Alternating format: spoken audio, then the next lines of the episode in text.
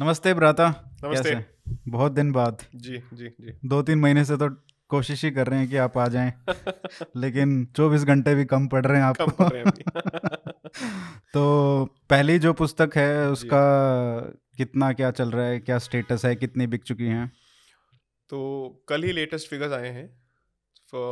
अगस्त से लेके दिसंबर का जो फिगर आया है I think about thirty one thousand seventy copies hard cover के। And Kindle version about three thousand three sixty three so everything put together is about thirty five thousand और thirty four thousand copies and I think this has been the uh, biggest seller for Bloomsbury, at least in the non-fiction category for 2021.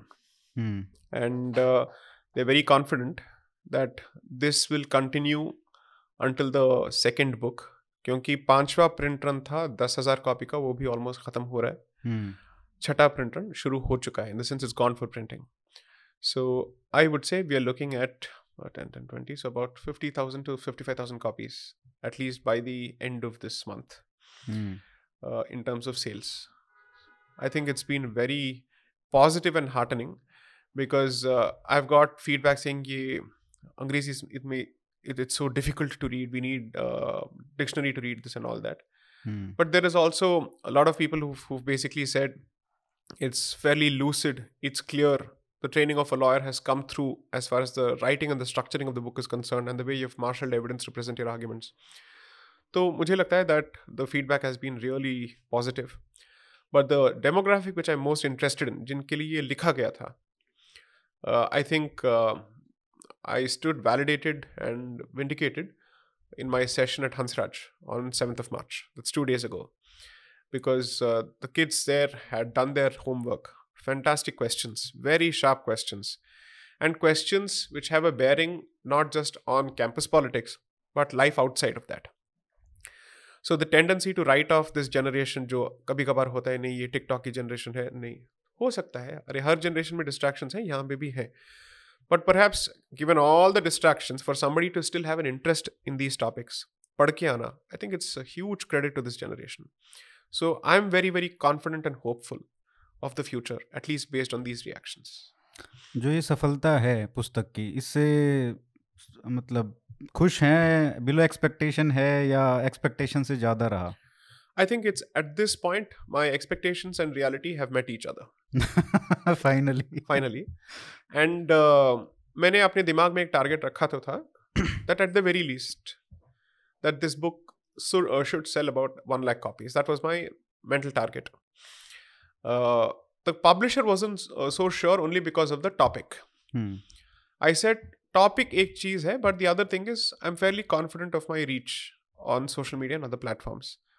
And assuming that even 25 to 30% of people who listen to what I have to say end up buying it, even then I think I will end up reaching that figure uh, maybe in a period of six to seven months was my estimate so August to December we have sold about 35,000 copies that's a period of four months and in the last two months Jan and Feb about 20,000 copies so you're looking at 55,000 in six months. I'm not completely off the mark. I'm okay. And for a book which has been branded academic, heavy, dense, and whatnot, uh, when it competes with Priyanka Chopra's book and Sadhguru's book, I think it has done its job. Amazon के top five में ये ला- 2021 का ये blockbuster है. हम्म So uh, I think it was number four or something for 2021 on Amazon. Hmm, And uh, if you still look at the daily ra- uh, rankings, which I follow on a regular basis, I keep getting the information from the publisher. We are constantly either in the top 20 or the top 50. Hmm, And it has been continuously number one in the political categories for the last four and a half to five months, almost. तो ये जो reach है ये इसके पीछे क्या कारण लगता है आपको कि जो इतना बड़ा रॉक स्टार टाइप का स्टेटस हो चुका है साई दीपक का? नहीं अगर आप if you look at the reception for Vikram Sampath's book और for my book I have said this before कि ऑडियंस तैयार है इस इंफॉर्मेशन के लिए। I happen to make the statement at Hansraj that the audience was just looking for people who could articulate their their own uh, instinctive and intuitive thoughts in a very lucid fashion and make it relatable to them as well as to their detractors saying this is our position take it or leave it and these are the reasons for holding this position. So uh, fortunately my candor uh, during my talks has created a sufficient amount of interest in what is it that I have to say in the book, which goes beyond those talks. Okay. So the idea has been, I think, to present a comprehensive master template of sorts.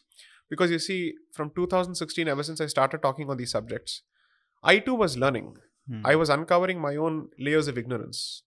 And especially after the Sabarimala experience, I was exposed to so much of literature on jati, practice, and whatnot. No wonder my position before and after Sabarimala has drastically changed when it comes to even caste related issues. So, uh, therefore, I think there was a certain degree of curiosity. If I was going to say something new or better in the book than what was already in public domain, thanks to these speeches, so that was there. Three, I think. um uh, when you're on college campuses or in academic departments or in humanities departments, assume for a moment that you show a talk or a speech by someone. The opposite side is going to say, but isne likha kya hai? Whereas he subjected himself to the scrutiny of a, of a peer group or a larger audience. If he's so confident of what he says, let the pen meet the paper. That's where the proof is ultimately. And when it meets, तब जाके पता चलेगा कि दूध कितना है पानी कितना है And now that it has finally done so, I think uh, the gauntlet has been thrown at the left. That your arrogance and your constant dismissive statements, that the non left is not capable of producing scholarship, I, even if I say so myself, I think I've put out a fairly good work product. I can say this now. And the fact that people in strategic departments, both in Bharat and outside, are taking this book very, very seriously. And it has caught the negative attention of post colonial school uh, leaders and thought leaders like Priyamvada Gopal, who I must be very, very grateful for, for giving such a fantastic publicity for my book, thanks to her tweets. Clearly shows, I think, the cat has been set among the pigeons. जहाँ पे चुपता है वहाँ पे कांटा लग चुका है। हम्म। सो लेकिन इसमें जो रीच है आपकी उसके पीछे एक ओरेटरी जो है जी जी। अ, उसका भी बहुत बड़ा रोल मुझे लगता है। एक तो कैंडर तो है। ही कंटेंट है। जी। वो मतलब हम बहुत सारे लोग हैं जो उस तरीके का जैसे लिख सकते Correct, हैं। correct, लेकिन आप जिस तरीके से मतलब जो तालियाँ बजती हैं जब बोलते हैं तो वो वो वाली बात भी एक बहुत बड़ा फैक्टर है कि फ़ैन फॉलोइंग जो होती है ना एक डिफरेंस हो जाता है उसमें। तो उसके पीछे क्या ये जो लॉयरिंग है वकील हैं इसके जो स्किल्स हैं वो निखर के आते हैं या उससे कुछ सीखा है ये कैसे ओरेटरी कैसे इतनी अच्छी हुई? इस सवाल का जवाब आत्मस्तुति के बगैर तो हो नहीं सकता है तो मुझे पता नहीं क्या बोलूँ so I I try my best which is I try to keep it factual but it ऐसे आंसर करो कि जैसे लोग भी अगर कोई मतलब सुन रहे हैं तो वो कैसे इम्प्रूव कर सकते हैं? क्योंकि सब लोग बोलना अच्छा नहीं जानते हैं। One thing I think that people underestimate in fact if you watch this movie I think ये what is the movie Avengers का कौन सा मूवी था? Before Endgame Infinity Wars right Ultron Ultron नहीं के नहीं नहीं बाद uh, the movie Infinity Wars was where uh, Stark dies and उसके हाँ. पहले आता है sorry Endgame is where he dies and you have Infinity Wars where Thanos is introduced and all that. बिल्कुल So there is one scene where uh, Thor is sitting on a ship on the way to the star. So he's sitting with his raccoon, and they're on the way to the star because he's lost his uh, Mjolnir, his hammer, and he has to create a new hammer. So he has to go there. Hmm So he's just pondering there, and uh, uh, this raccoon realizes that इसका mood ठीक नहीं है. उसको to pep his spirits and एक talk देना पड़ेगा. Says something which I've always related to, and this is the running theme in this in this series, according to me, where he says that anger clarifies your priorities बहुत अच्छी तरीके से. It has, if you channel it properly, it has the tendency to straighten your wiring in a very crystal clear fashion.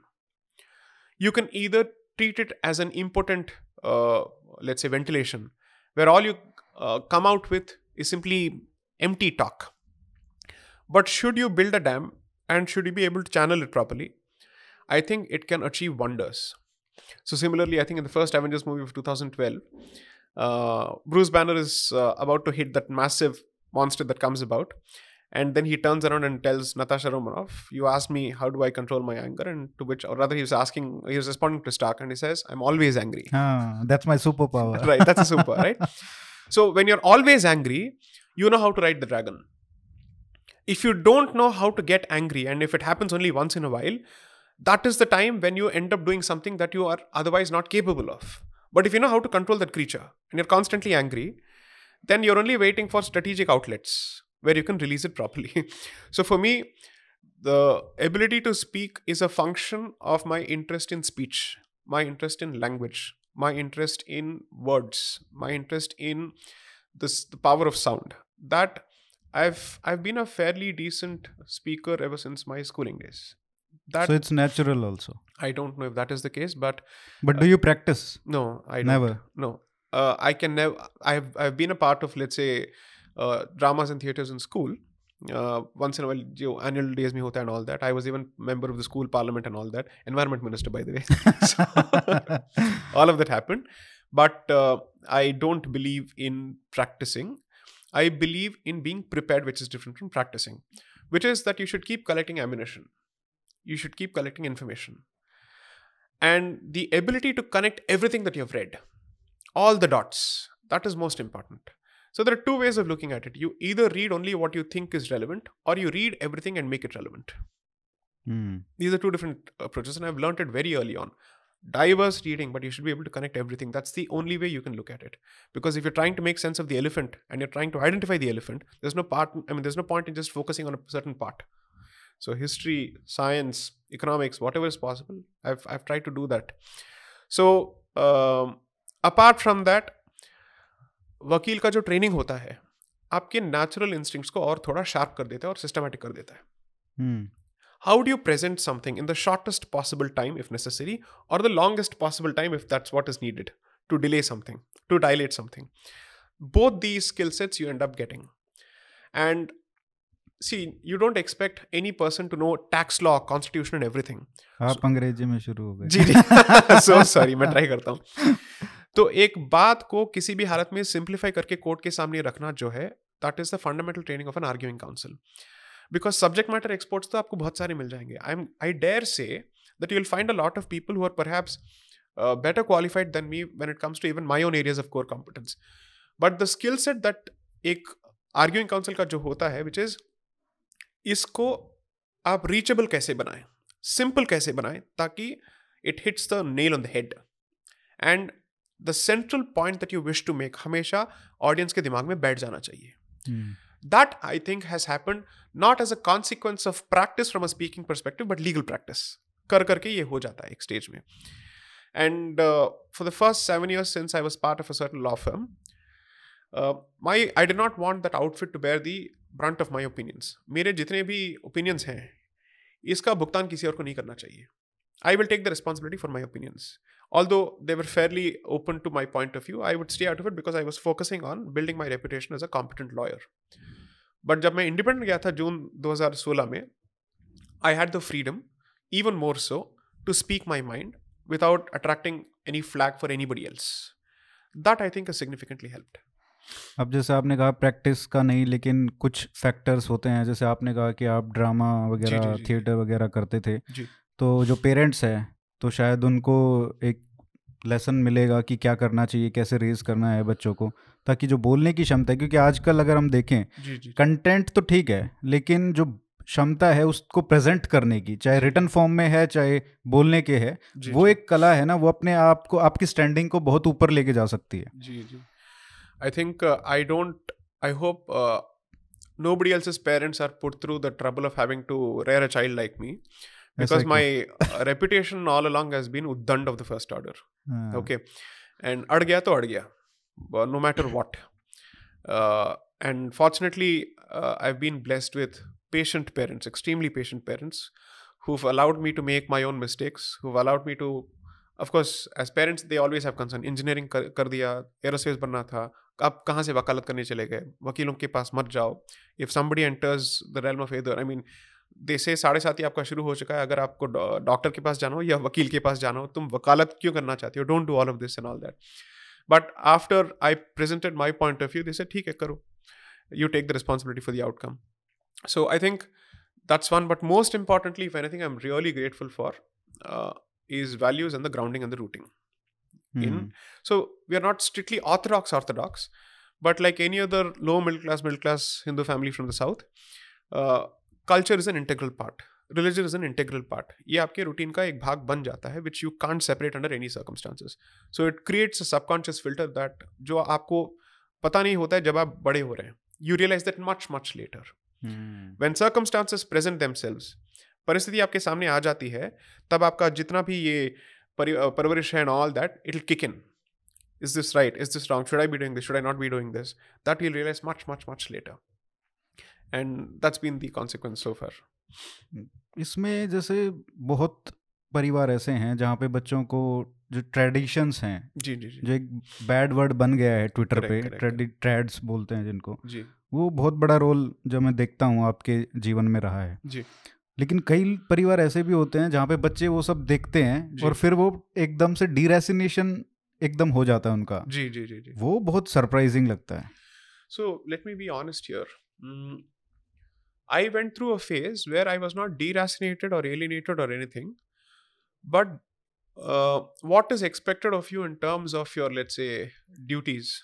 Uh, I'll be honest here. ये I don't think it's wrong. Uh, जब आपका uh, उपनयन संस्कार हो जाता है effectively कुछ uh, नित्य कर्म शुरू हो जाते हैं डेली प्रैक्टिसेस आपके शुरू हो जाते हैं and I was I wanted to observe each of them as much as possible but बीच में एक ब्रेक आ गया था हम्म and uh, after a certain point when i started taking these causes up someone actually came up to me and said this uh, within the family he came and said this ये सब करके क्या फ़ायदा when you're not able to practice what is expected of you fundamentally जो आपके basic नित्य कर्म हैं so nitya karma are so integral to your practice किसी भी आप वर्ण या जाति के हों it's almost like brushing your teeth.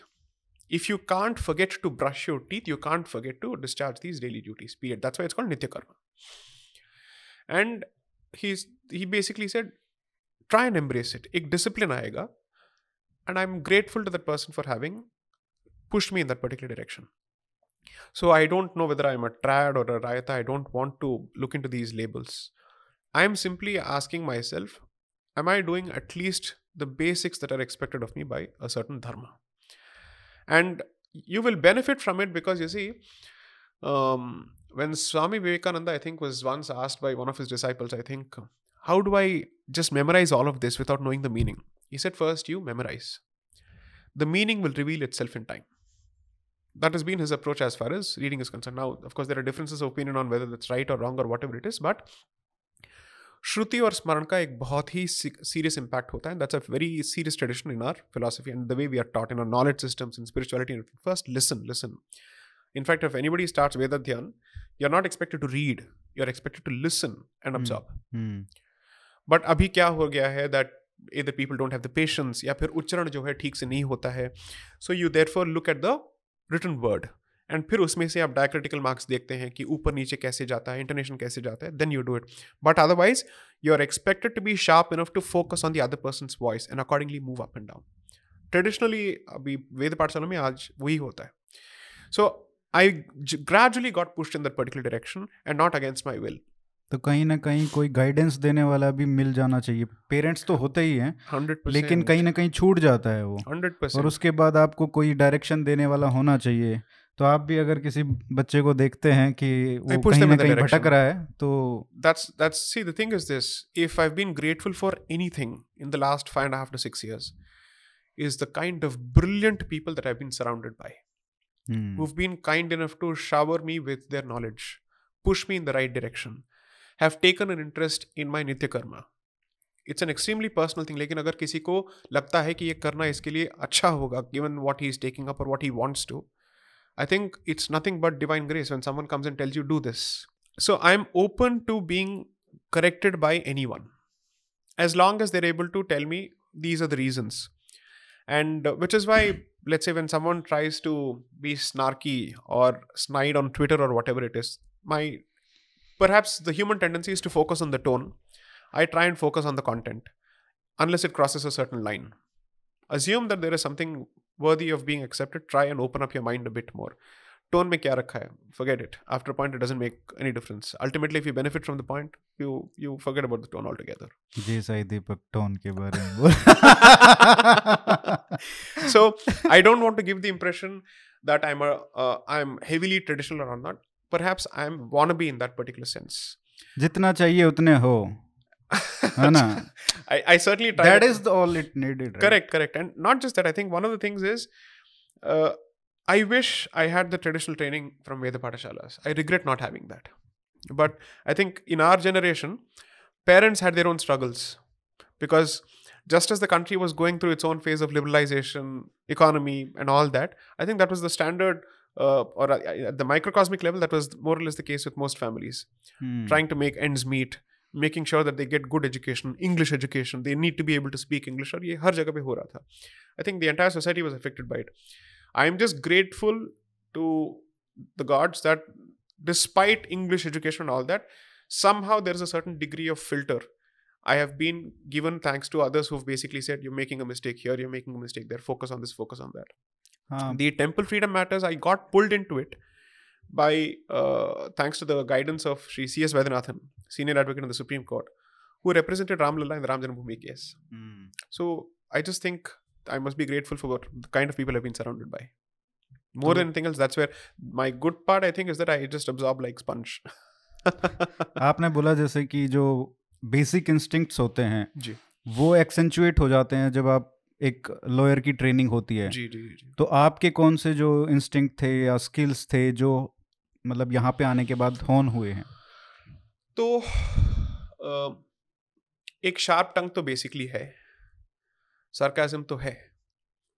But अगर आपने उसको टोन नहीं किया या फिर उसको मॉडलेट नहीं किया it lose its impact and you end up developing a negative reputation okay तो उसको कहाँ पे रोकना है? Because one thing that they say about the legal profession specially litigation is that discretion is the better part of advocacy so you should read the room understand कहाँ पे क्या बोलना चाहिए और क्या नहीं बोलना चाहिए and notwithstanding my outspoken nature and candour very rarely can people fault me for saying something that I regret having said.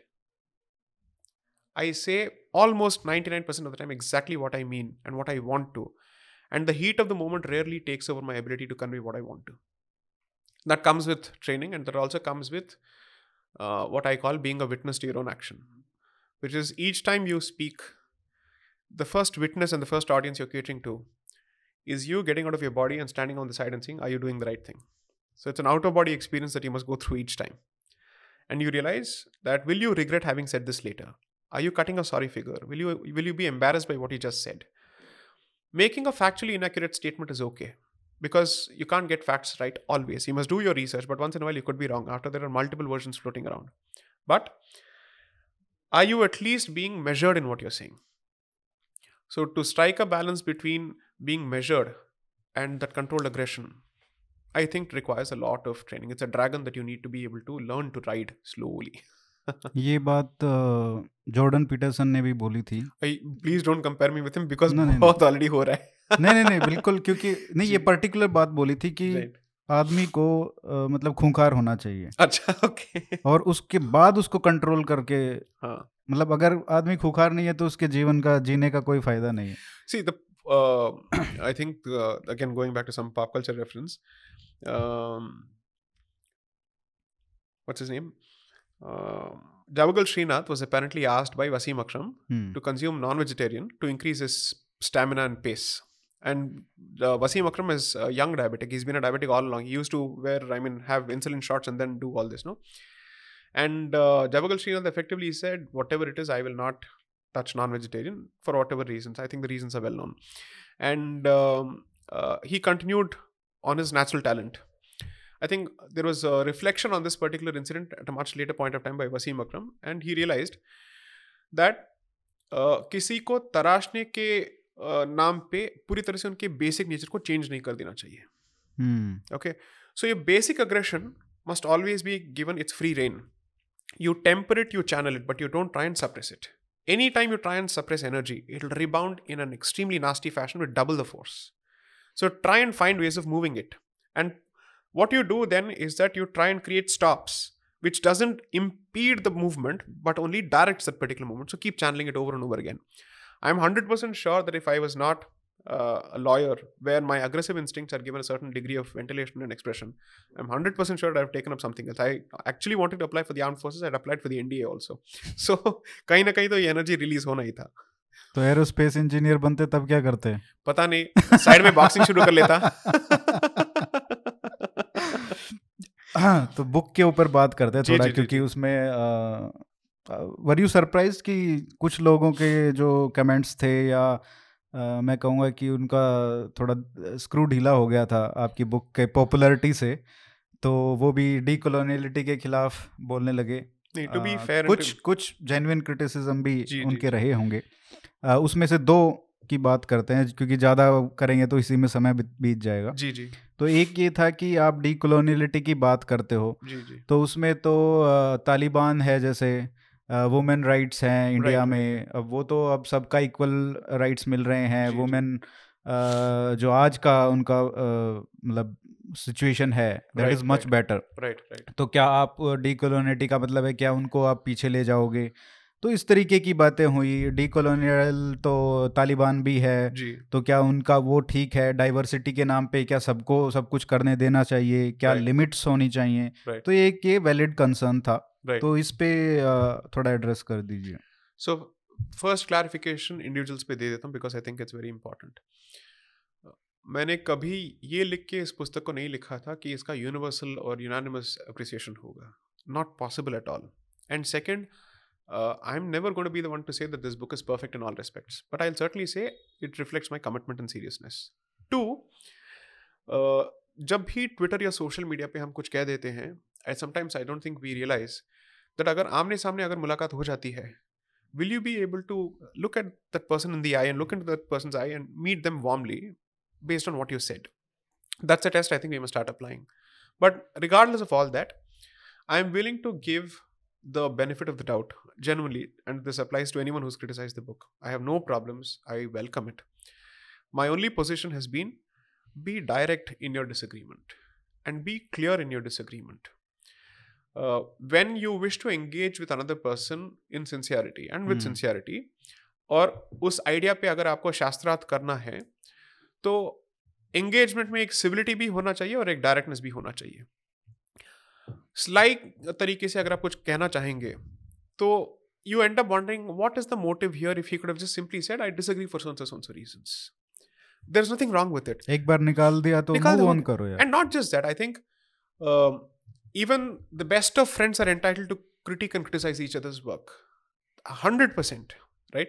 So I don't think that's gonna. Uh, I don't think that's going to affect me too much. So on that, I think maybe we have to revisit the terms of engagement on ideological issues and on uh, such serious topics. अब एक है मतभेद लेकिन उसको रखने का जो तरीका है वो भी अलग होना चाहिए is my only considered position now coming to the actual issue I think my understanding of decoloniality is as follows. आप पहले एक प्रॉब्लम के एग्जिस्टेंस को एक्नॉलेज करेंगे, और वो है कलोनियल कॉन्शियसनेस और समझ लेते हैं that you're a person who's interested in epistemologies as opposed to facts if that's your position तब भी आप फैक्ट्स को एक मिनट के लिए देख लीजिए, जहाँ पे वो बार बार कहे जा रहे हैं and their their own position clearly show that race and religion have been the constant driving factors. In the way they've operated, in the way they have established the infrastructure in Bharat and elsewhere. How are we going to run away from this? And उसका सीधा असर अगर आपको दिख रहा है इस generation में पिछले जनरेशन में तो क्या इन दोनों डॉट्स को कनेक्ट करना इतना प्रॉब्लमेटिक है इनका कॉन्डक्ट इनका so the conduct has a cause and the conduct and the cause have a clear effect, which is an intended effect. How can you then run away from the fact that your basic dharana has been changed because of their investment in your soul, in your atma? That is very clear. So start with acknowledgement of the problem. The problem, therefore, is coloniality. Is the basic position. अब वहाँ से आगे बढ़िए ठीक है आपने acknowledge कर लिया अब क्या करेंगे क्या हम ये कहने की कोशिश कर रहे हैं that you start glorifying a certain past and then bring it back fully that's never been the argument decoloniality का basic ये position ये रहा है colonizers attacks on each of the colonized society has been with a common intention but उसको implement करने का जो तरीका है अलग अलग रहा है। जिस सोसाइटी में कास्ट है उसको एक्सप्लॉयट करो। जिस सोसाइटी में कास्ट नहीं है ट्राइब है उसको एक्सप्लॉयट करो। या और, और हर जगह पे रेस का इस्तेमाल करो। This has been the common tradition so therefore you have to come out with your own individual indigenous response based on the impact and influence of coloniality on your society तो आप वहाँ से शुरू करेंगे। तो भारत में रिलीजन में impact हुआ है, जाति में इनफैक्ट इम्पैक्ट हुआ है लैंग्वेज में इम्पैक्ट हुआ है, वेशभूषा में हुआ है खान पान में हुआ है तो आप इसके बारे में बात करेंगे। And I said as much in the book that आप जितना भी अपने पास्ट को रिक्लेम करने की कोशिश करेंगे, पूरा तो नहीं आ सकता है। But this is not an attempt at reclaiming the past it is an attempt at first of all having the right to speak about your past in a manner that you deem fit without being fettered by colonial filters आप अपने अतीत के बारे में बात करना चाहते हैं तो आप उनके मापदंडों को अपनाइए मत। You speak about your society first then ये है पास्ट की बात। The next question is future का क्या होगा? भविष्य का क्या होगा? The the entire misunderstanding I think arrives from the assumption that you are asking for वर्णाश्रम धर्म को उसी फोर्स के साथ वापस लेके आओ। And everything that you think has been associated like sati pratha everything फिर से इसको वापस लेके आओ। I don't think anybody is making those statements ये आपके अजम्पन्स हैं। क्योंकि जब भी इन मुद्दों के बारे में डिस्कशन होता है, आपका ऑब्सेशन जाति से शुरू होता है और जाति पे खत्म होता है। वर्ण से शुरू होता है, वर्ण पे खत्म होता है। You are not able to look at the picture beyond the चाहे वो संप्रदाय की बात हो, मंदिरों की बात हो, किसी भी चीज़ पे आप बात करना शुरू करें you start with that that fixation is so problematic which means you have chosen a preconceived filter to look at the point as opposed to just understanding the point for a moment. Breathe for a moment and just understand the point. Now, there, what I've said, modernity का एक specific colonial history है और उसको आप please एक batch of honour की तरह please इस्तेमाल मत कीजिए एंड मॉडर्निटी को हर जगह पे थोपने की कोशिश मत कीजिए replace modernity with relevance contemporary relevance एक इंस्टीट्यूशन का या फिर एक प्रथा का या फिर एक संप्रदाय या पंथ का आज के डेट में क्या रेलेवेंस है? इसका सोशल फ़ंक्शन क्या है? इसका रिलीजियस फ़ंक्शन क्या है? वो सवाल आप पूछना शुरू कीजिए। You don't try and say हम उनकी तरह कैसे बन सकते हैं? So how do we elevate a standards no that's not the discussion now so therefore the comparison with Taliban in light of what I just said is fundamentally problematic Taliban को लग सकता है दैट उनके version का decoloniality का मतलब ये होगा sex slavery and all of that Whereas our version of decoloniality is going to be extremely contextual based on us. Merely because decoloniality is applied by two societies, they won't necessarily land at the same conclusion because it depends on who you are as a fundamental society. Islamic society का decolonial approach अलग होगा भारत का अलग होगा now their question is going by your logic वो भी उसको justify कर लेंगे आप भी इसको जस्टिफाई कर लेंगे तो चाइल्ड मैरिज को कौन अबॉलिश करेगा सेक्स लेवरी को कौन अबॉलिश करेगा That's where I basically said if you employ a decolonial approach with respect to your society, does it stop you from telling them जो आप कर रहे हैं वो गलत है हमारे नजरिए से लेकिन लक्ष्मण रेखा कहां पे खींची जाएगी do you have the right to interfere with Afghanistan do you have the right to interfere with any other sovereign nation that's the only question because their argument on the face of it veers in the direction that there must be an international body that has the ability to interfere with every society and there must be harmonious standards of civilisation and culture across the board ये तो है जब universal ethics और morality की exactly बात होती है the point right And students of ethics and students of political science and students of how jurisprudence has been formulated will tell you this very, very clearly that ये universal नहीं था ये universalization था there is difference between being universal and universalizing a particular experience so therefore assume for a moment हमें किसी एक प्रथा को किसी और जाति या फिर किसी और कल्चर में अगर हमें कहना है कि यह गलत है the first thing that you will do is that let there be representation in a common body where you're able to discuss and say this is where their position comes from this is where our position comes from is there a way that we can do away with certain practice which are anachronistic and outdated that discussion has never happened my entire position has been that this is an imposed structure we all speak of international law कहाँ गया international law Ukraine में. तेल लेने गया है। What international law? There is no such thing as international law. Balance of power is the only international reality and nothing else. United Nations is a fundamentally spineless and useless body. League of Nations was even worse. Have they been able to prevent two world wars or the wars after that? How many wars have been undertaken purely on the basis of United Nations security resolutions? Kuch nahi hua hai. All these countries put together have not been able to stop one Russia. Kya they, what have they been able to respond with? Sanctions. वो तो पहले भी लगती लगते थे क्या फ़र्क पड़ गया? क्या इंटरनेशनल लॉ की बात करते हैं आप?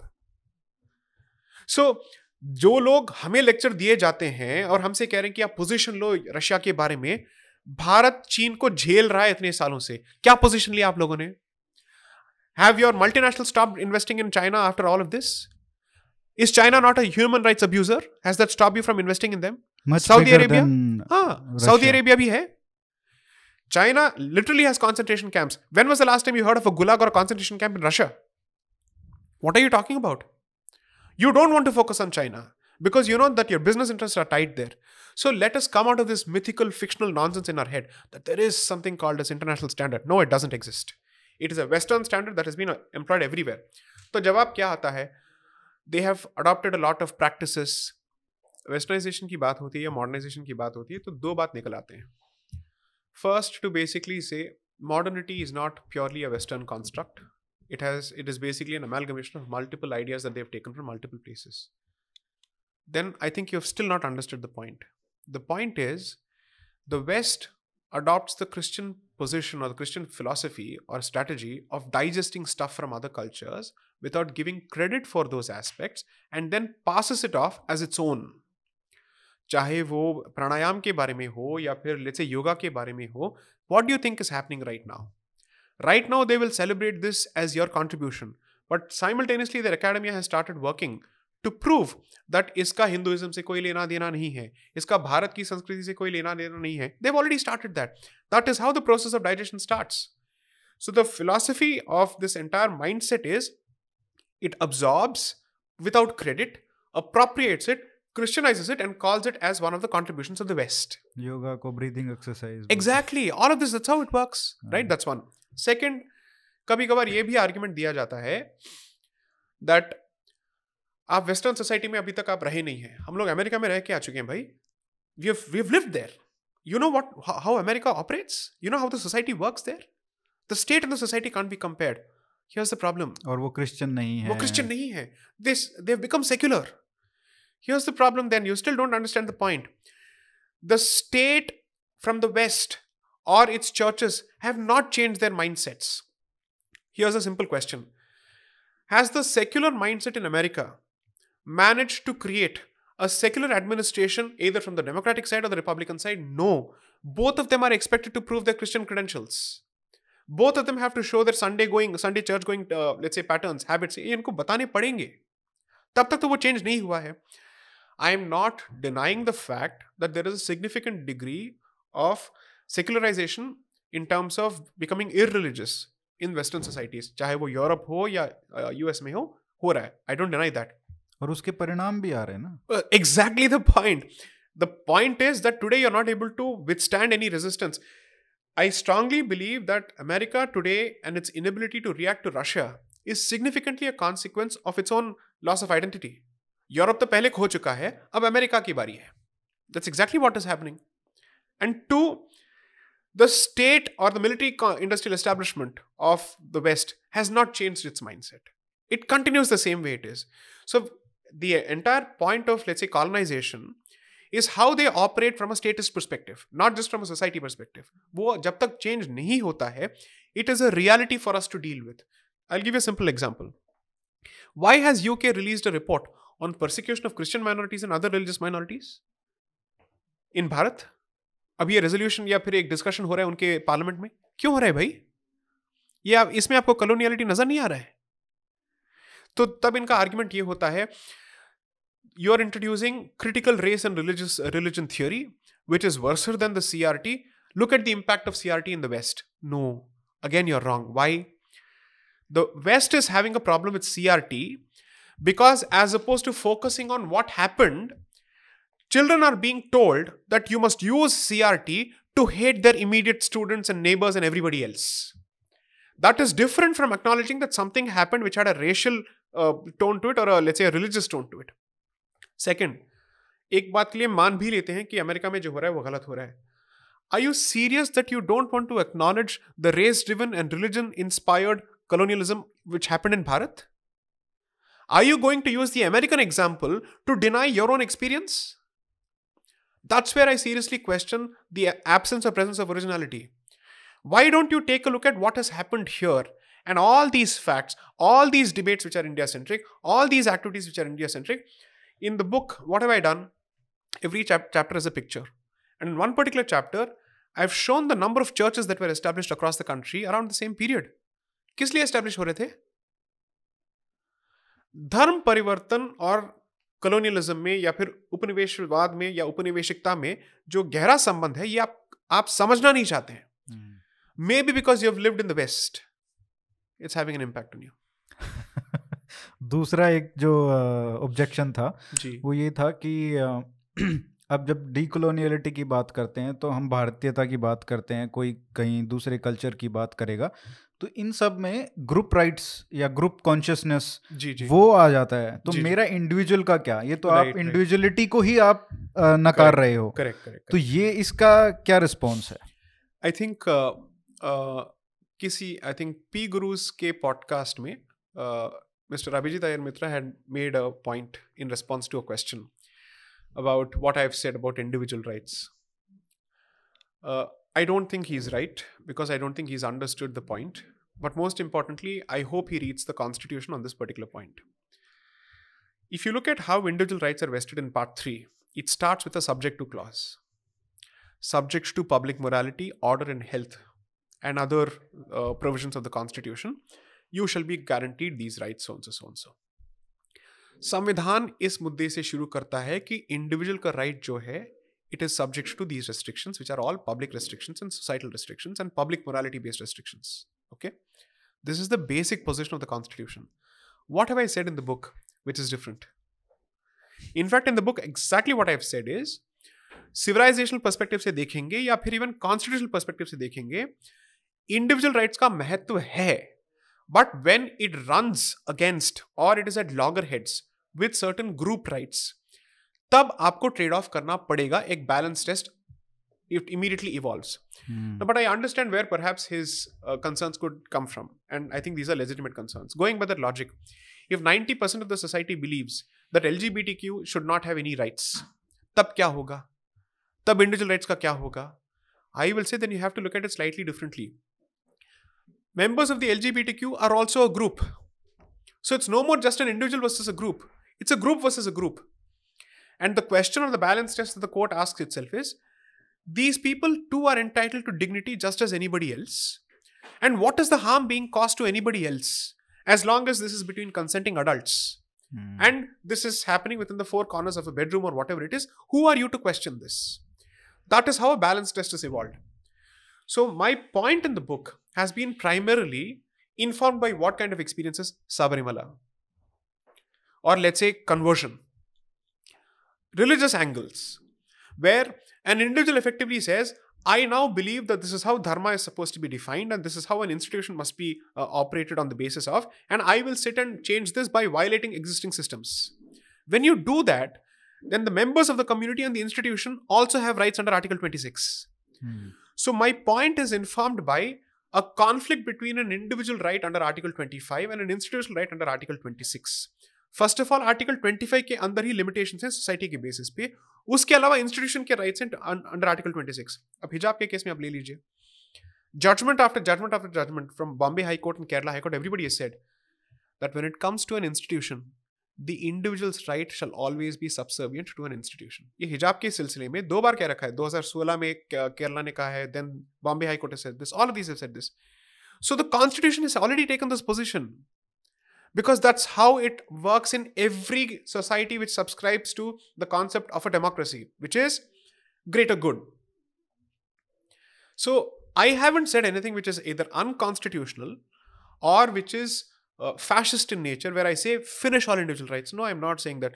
Certain specific circumstances and certain specific forms of institutions institutions will prevail over the individual that's why i think it's important to understand that entire thing from a certain context लेकिन अगर at the outset आपका entire problem decoloniality के साथ है तो मुझे I am not surprised that you also have a problem with the parts if you have a problem with the whole it's difficult for me to expect you to have some kind of let's say an open approach to the parts within the whole but that's okay again i do not have a problem with people criticizing it this is my clarification that you have misread that portion and you should have at least read the constitution before arriving at the conclusion that no no this is deeply problematic because the constitution already takes that certain position there are multiple judgments to say this the language of these provisions are crystal clear that these rights are circumscribed by group rights आपने हिजब की बात की जी, जी। जब ये पूरा controversy हुआ जी आ, तो इसमें ये बात हुई कि हिजब को अलाउ करना चाहिए या नहीं करना चाहिए। उसमें एक बात आई थी कि इंस्टीट्यूशन का जो राइट है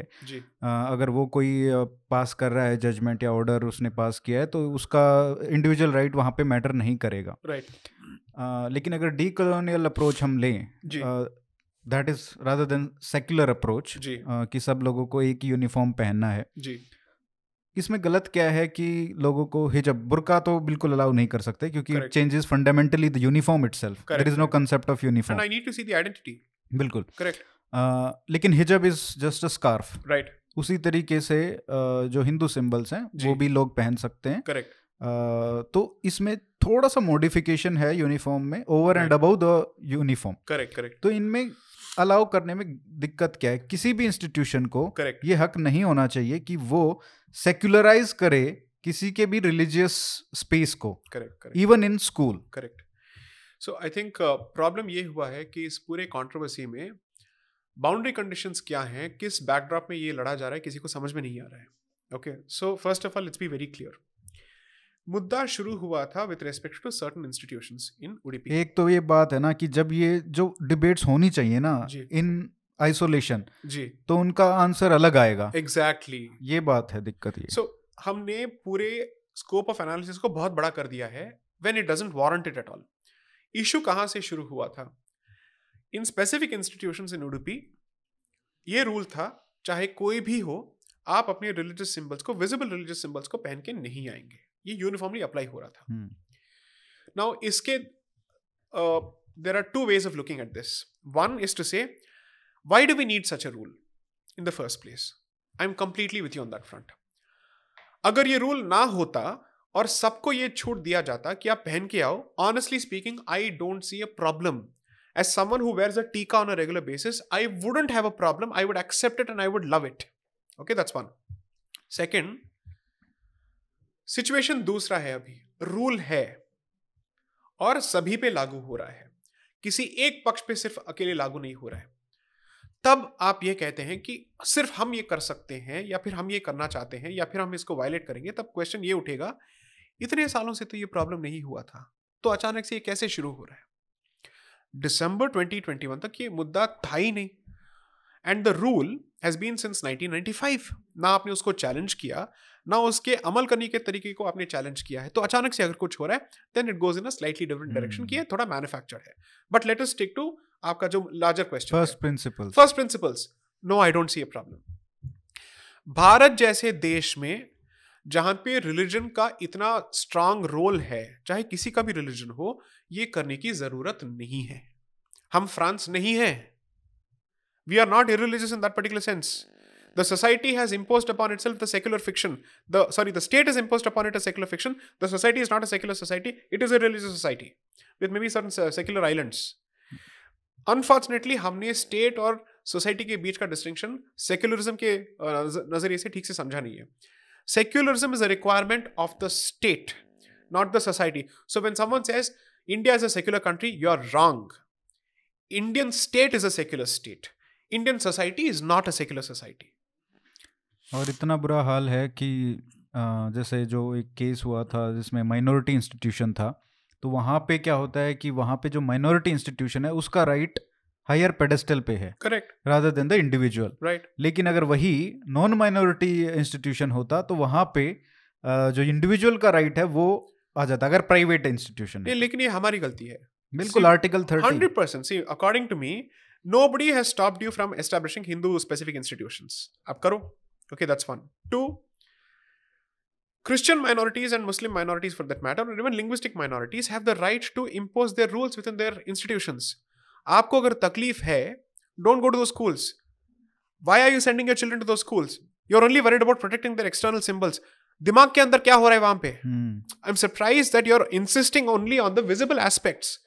But जो अंतकरण से जो बदल रहा है उस पे आपको कोई नजर I mean you're never even intent on focusing on that the larger problem is that no but you are happy to send them but with टीका क्या करेंगे? Once the education is done बच्चा अपने आप टीका हटा देगा। किसी को हटाने की ज़रूरत तो नहीं है। तो वही तो। By the time he comes out of the institution ये बोलेगा मेरे धर्म में क्या है? सती है जाति है एंड लेट्स से अनटचेबिलिटी है। That's it he will come out saying this thing look at the myopia of our issues you are still focusing only on what they call the ज़ाहिर which is external as opposed to what is happening inside So, in this debate, I think once again Hindus have established how they have bought into this myth of secularism. इसलिए तो मेरे को बहुत आश्चर्य हुआ कि यार तुम लड़ रहे हो कि ये इनको बुरका पहन के या ये करके क्यों आने दे रहे हैं?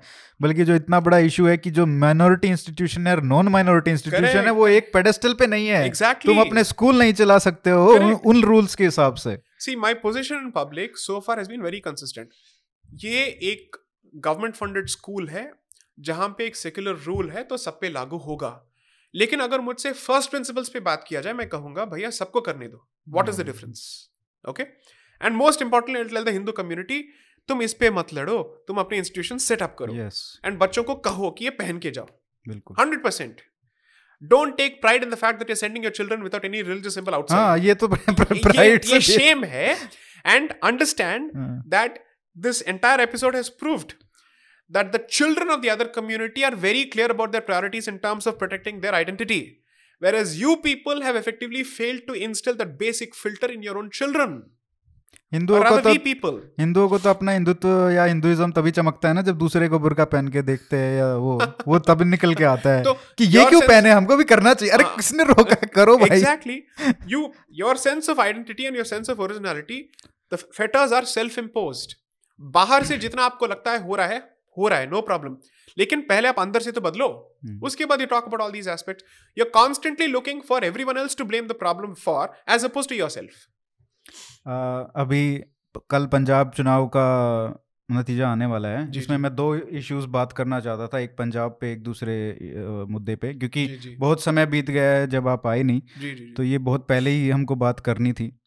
जब तक ये वीडियो आएगा तब तक पता चल जाएगा कौन जीतेगा कौन नहीं लेकिन वो एक इरेलीवेंट है मेरे हिसाब से क्योंकि समाज जिस स्तर पर पहुँचा है वहाँ पे हमने देखा कि किस तरीके से बेअदबी के नाम पे ब्लास्फेमी के नाम पे लोगों की हत्या हुई।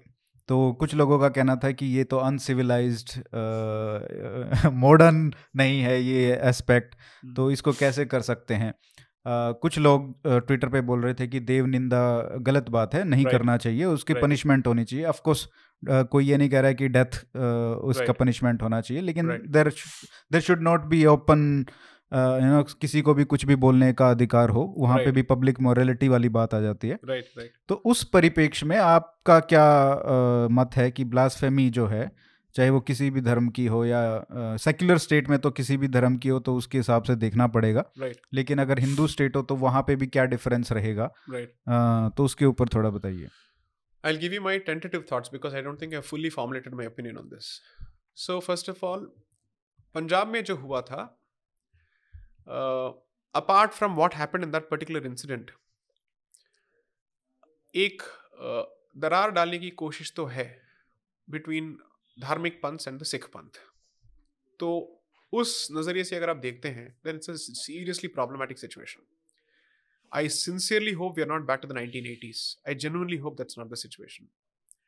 Uh, for, for, one, because uh, notwithstanding whatever the history may be and all that, I still see the Sikh Panth as part of the larger Panth, the larger Hindu Sampradaya, simply because the constitution also says so. That's the reason why they're treated as even Hindus for that matter. The explanation to legal. Yes, yes, and under Article 25, the explanation specifically speaks of who constitute Hindus, chahe was Sikh ho, Bodh ho, Jain ho, they are all treated as Hindus, right? now if that is the case ye darar padni nahi chahiye. Lekin fine they have certain rules of what is to be respected and what is not. One is why couldn't i mean when exhortations are made to the hindu community that you should allow the law to take over the process why was that not observed? Who stops you from immediately reporting? That's one thing. But there's the other angle. Has the hindu community grown too soft when it comes to these matters? that it expects the same softness from others? Have you moved away from your roots so much that the roots don't matter that you expect the same softness fr- from others? So, for instance, पिछले तीन दिनों से uh, based on what I've said very clearly about Dr. Ambedkar in very crystal clear terms, some people have said, how can you condone someone uh, who's committed Dev Ninda? I'm not saying that you should condone that person. I've never said condone those aspects. I am saying that he will not be a drishtant under any circumstances as far as these aspects are concerned, simply because he himself has accepted in quite a few places that he lacks the traditional training, either in Sanskrit as a language or in the Vedas for that particular matter.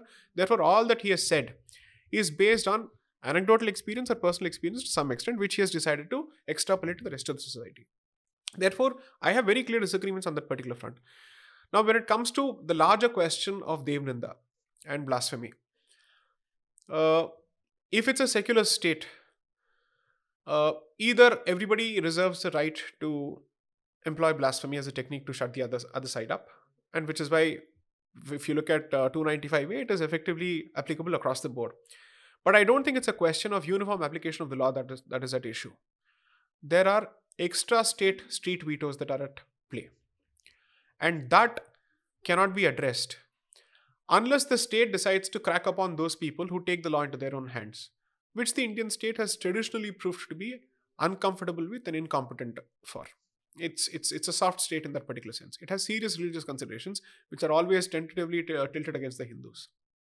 तो यहाँ पे भी तो दिक्कत तो वही है ना हिंदू समाज की ही है हिंदू समाज की ही है तो देखिए what are the realities that we are dealing with hmm, सरकार किसी की भी हो जब ब्लास्फेमी का इशू आ जाता है वहां पे थोड़ा बहुत पक्षपात होता है जहां पे any blasphemy committed against Hindu faith systems is uh, is taken less seriously that's one either by the media or by the state and now to a significant extent even by the community itself and two the community is unable to generate any solutions at this point which are beyond the state i'm not saying illegal or unconstitutional but what are those valid options that you can have to say we will not deal with a certain person who constantly runs down our gods and our deities what is the social mechanism that you can come out with so i think these are aspects maybe history will give you some uh, inspiration in this particular regard as to whether you wish to engage with that person or not who chooses to uh, insult your faith as well as your deities तो वहां पे थोड़ा देखना पड़ेगा अगर ये Hindu state होगा अगर ये हिंदू राष्ट्र बन जाता है देन आई से M sorry there are two fetters. One, your ability to take a pot shot at my faith system will obviously be limited to a significant extent. Second, any faith uh, or any creed of your faith system that has the impact of running down my faith system or is or it poses an existential threat to my existence so to to be repetitive in that particular regard will have to be tested will have to be examined at the outset अगर आपका ये position ये है कि मेरा जीना ही हराम है okay तो मुझे तो सवाल दो तीन करने पड़ेंगे ना। भाई ये ऐसा कैसा सिस्टम है? और इसको आप इसको भी खुली छूट दोगे और मुझे भी खुली छूट दोगे then how will we survive it can't be a situation where the predator and the prey are said to have equal rights under the constitution because then it's not equal it's unequal. Hmm, क्योंकि ये तो सत्य है कि सब पंथ बराबर तो नहीं है। नहीं है नहीं ये है। तो मानना पड़ेगा। उनकी सोच में तो नहीं है। हम्म।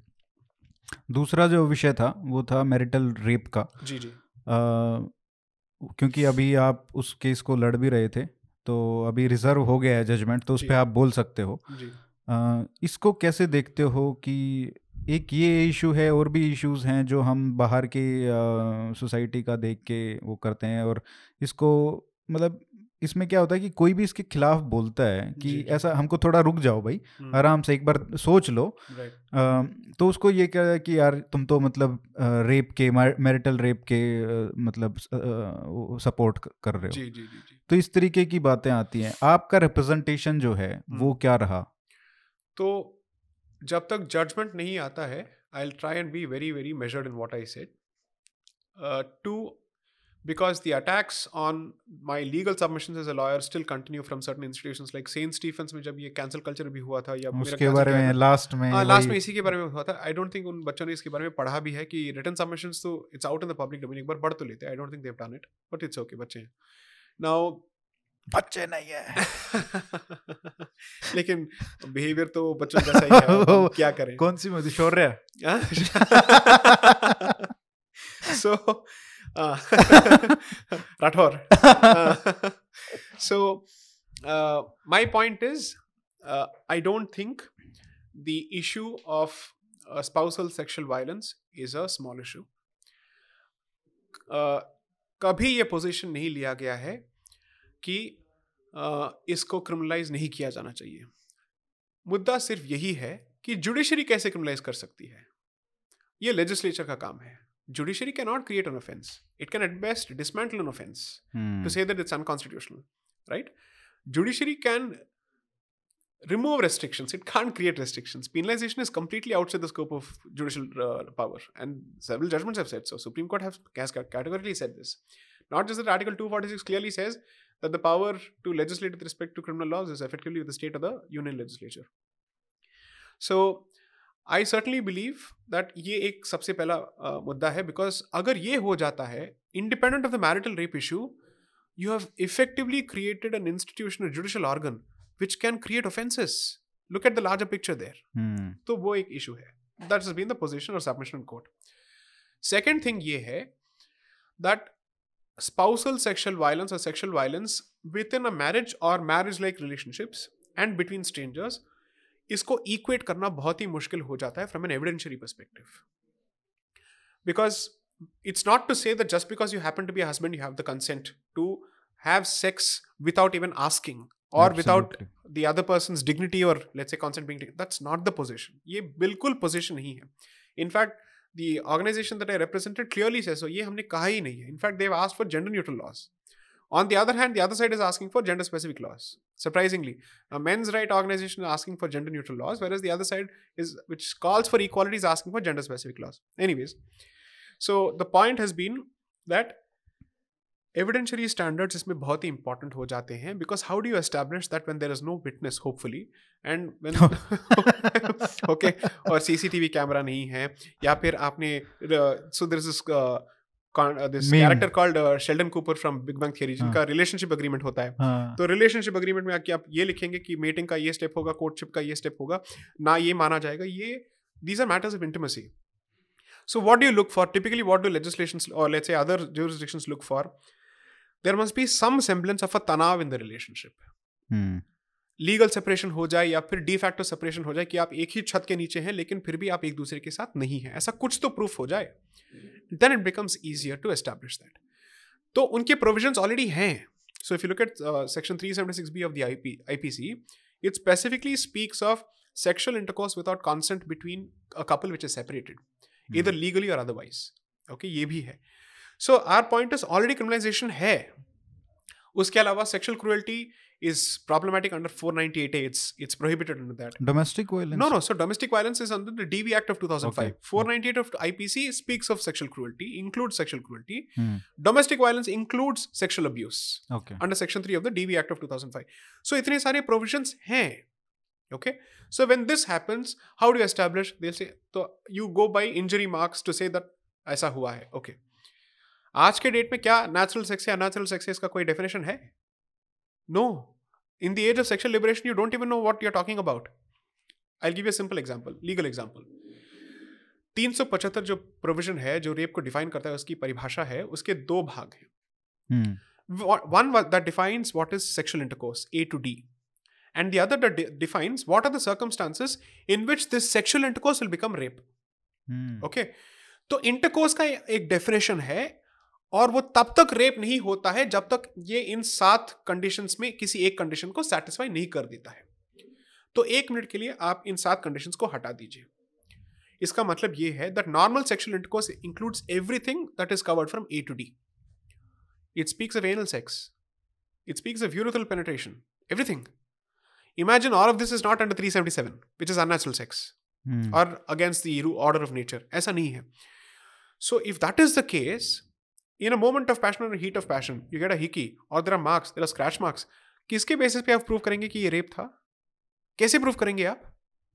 It will become a situation of abuse and the best part of the worst part is high courts and supreme courts have recognise that how four ninety eight has been abuse and how even false rape allegation have been levelled ये आज की स्थिति है जिसमें सोच की ज़रूरत है और आप उसको और भी कॉम्प्लिकेट करेंगे या कॉम्पाउंड करेंगे by effectively adding marital rape to this particular mix without creating safeguards वहाँ पे जितनी डिग्निटी की बात है यहाँ पे भी ऐसा ही है। Hmm. अगर आपने किसी पे ये लांछन लगा दिया या फिर ये इल्ज़ाम लगा दिया बाद में प्रूव हो गलत हो कुछ भी हो नाम तो लग गया ना। अगेन आई रिपीट एक तो क्रिमिनलाइजेशन ऑलरेडी है। The simple issue has been rape is typically an act which is seen as an act between strangers but एक स्पाउस रिलेशनशिप या स्पाउस लाइक रिलेशनशिप या even for that matter live in relationships में आप उसको सीधा इस मापदंड को यहाँ पे अपना नहीं सकते is been the only limited position उससे ज़्यादा किसी ने ये नहीं कहा है nobody is taken the patriarchal toxic masculine position that men have the right to impose themselves on women. No not done In fact, we have said this in written submissions that marriage is a two way street where dignity works both ways, consent works both ways. So I think the the assumption that there can't be a different opinion on this, which is not against women's rights, is a deeply problematic aspect of our gender discourse today. आपका opinion भी नहीं हो सकता है आप मुँह खोल भी नहीं सकते हैं आपका बोलना ही हमारे खिलाफ हो जाता है तो फिर बात क्या करें इट कांट बी चिट भी मेरी पट भी मेरी नो वैसे लगता क्या है कि इस तरीके के जो प्रयास होते रहते हैं कहीं ना कहीं जो मैरिज है वो उसका जो इंस्टीट्यूशन है उसको कहीं ना कहीं कमज़ोर भी करने के प्रयास हैं। देखिए उस तरफ़ के पटिशनर्स हैं and I think I don't want to comment on तार कहाँ से जुड़ रहे हैं all that I don't know I will go on a good faith basis कि जो पटिशन फ़ाइल हुए हैं while I disagree with what they've asked for they've been filed on a good faith basis I can't comment on those aspects at this stage and I think it would be right St Stephen's का अभी जेस हुआ ये आखिरी प्रश्न रहेगा क्योंकि बहुत समय हो गया आपको जाना भी है पुस्तक लिखनी है। तो सेंट स्टीफन्स का जो केस हुआ उसके बाद ये जो कैंसिल कल्चर जो आ रहा है जी।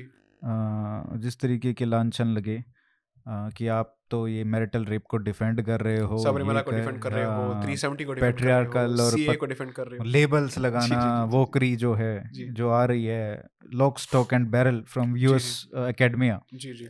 Into Indian universities how do you see that So I think it's very important to recognize in the facts of this case हुआ क्या है मैं आपको I'll say this without uh, offending the students but I'm sure they'll take offense to everything that I say. Um, they have been at the receiving end of flack from their own colleagues within St. Stephen's. Achha. हाँ हाँ a lot of Christian students themselves have written about this uh, group which is ca- called for this cancel or this cancellation saying he has given you an opportunity to confront him and the very first time you get such an opportunity आपने पलायन कर दिया you want to fight against injustice everywhere and the one time you get an opportunity to confront him on his on his points you gave it up in fact i think one of the comments effectively said uh, इनके Insta के page में ये सब हो रहा था। जब इन्होंने अपना ये सारा पोस्ट डाल दिया था और मैंने कहा आप क्यों चिंता करते हैं? मैं सबको बता देता हूँ कि आपने यही कहा है। और भी बड़ा मेगाफोन है मैं डाल देता हूँ। लोगों को पता तो चले कि आपने कहा कहा है। Why are you worrying about lack of an audience I create an audience for you so I I put it out and they basically saying that as as far as uh, Mr. Sai Deepak is concerned, some of us don't like him. But as much as we don't like him, how did you deprive him of an opportunity to represent himself and defend himself? He was coming for an interactive session. And no restrictions were put on who can ask questions in fact मैंने ये भी कहा था scripted नहीं होगा किसी भी हालत में in fact even they didn't ask said just make sure that you don't filter the moderation process in such way that I get only comfortable questions पूछने दो भाई मेरे पास जवाब है तो है अगर नहीं है I take it on my chin like an adult I will move out I don't have a problem but I will subject myself to the scrutiny So I think there is a wonderful churn going on even within St. Stephen's. So I will be very careful before branding that entire institution or all the students there. जिन्होंने मुझे invitation दिया था उनके अलावा भी लोग थे जिन्होंने कहा कि ऐसा आपको बार नहीं करना चाहिए था आपको प्रोहिबिट नहीं करना चाहिए था so I think there is a problem with a particular group in their attitude towards free speech while celebrating free speech. But the best part is, it shows a fantastic churn in the student community. That there are people who don't like me or watching and still asking questions, and who still believe that I have the right to an audience of a, of a hearing. Good. I'm happy that there are students, whether or not they like me, who think on these lines. That's exactly what we've been asking for. Talk, debate, proof. Shastrat ho jaye. No problem. And then, of course, uh, ये हंसराज में अभी जो हुआ था is proof of the fact that the student community is extremely alive to this and they're saying we will not tolerate this kind of fascism anymore. Hansraj में भी protest हुआ कुछ हाँ हाँ हुआ था अपेरेंटली जब मेरा टॉक चल रहा था uh, our comrades from the left were shouting uh, outside the auditorium, uh, basically saying, I don't know what, maybe there were casteist slurs, yeah, masculinity slurs, I don't know what it is, or yeah, as usual, Sanghi, Manuwadi, the, the usual stuff. Uh-huh. And uh, I think uh, they were responded to also in the same language. Hmm. And uh, the students effectively said, We will not allow you to uh, spoil this event under any circumstances. क्योंकि मैंने ये भी कहा था opening of the video audio ठीक से नहीं आया लेकिन उसमें आप सुनेंगे तो आपको पता चलेगा मैंने कहा है those who dislike me will be given the first right of asking questions मैंने बोल दिया था and I didn't say that I also said this is not a sly way of identifying who hates me no I have taken a word from the student organizers That you will not be persecuted you will not be harmed in any, any circumstances you will be allowed to ask your questions freely this is your chance come after me मैंने बोल दिया था Hmm. uh, as usual they chose to stay outside and shout as opposed to confronting me so बहुत confidence है इनमें uh, मुझसे debate करने का so that's all I can say आ, आखिरी में जाते जाते जी आप बता दीजिए कब तक नई पुस्तक दूसरा भाग आ जाएगा लोगों के हाथ में तो अभी जो है almost 50% of the book is done I I hope to complete it in the next one one and half months लेकिन उसके बाद कॉपी एडिटिंग में थोड़ा वक्त लगेगा। तो मुझे लगता है कि और इसको आप टू थ्री मंथ्स दीजिए एटलीस्ट थ्री मंथ्स दीजिए। हो जाना चाहिए। Depends on lot of other factors cover design pre order pre release links and all that but around the same time as the book was release the last year around the same period so tentatively you looking at July August पिछहत्तर साल आज़ादी का महोत्सव. चलिए बहुत बहुत धन्यवाद sir आने के लिए। And wish you all the best for the next book और अभी हम आपको डिस्टर्ब नहीं करेंगे अगले दो महीने तक जी, जी. तो आप आराम से लिख सकते हैं। थैंक यू सो मच धन्यवाद।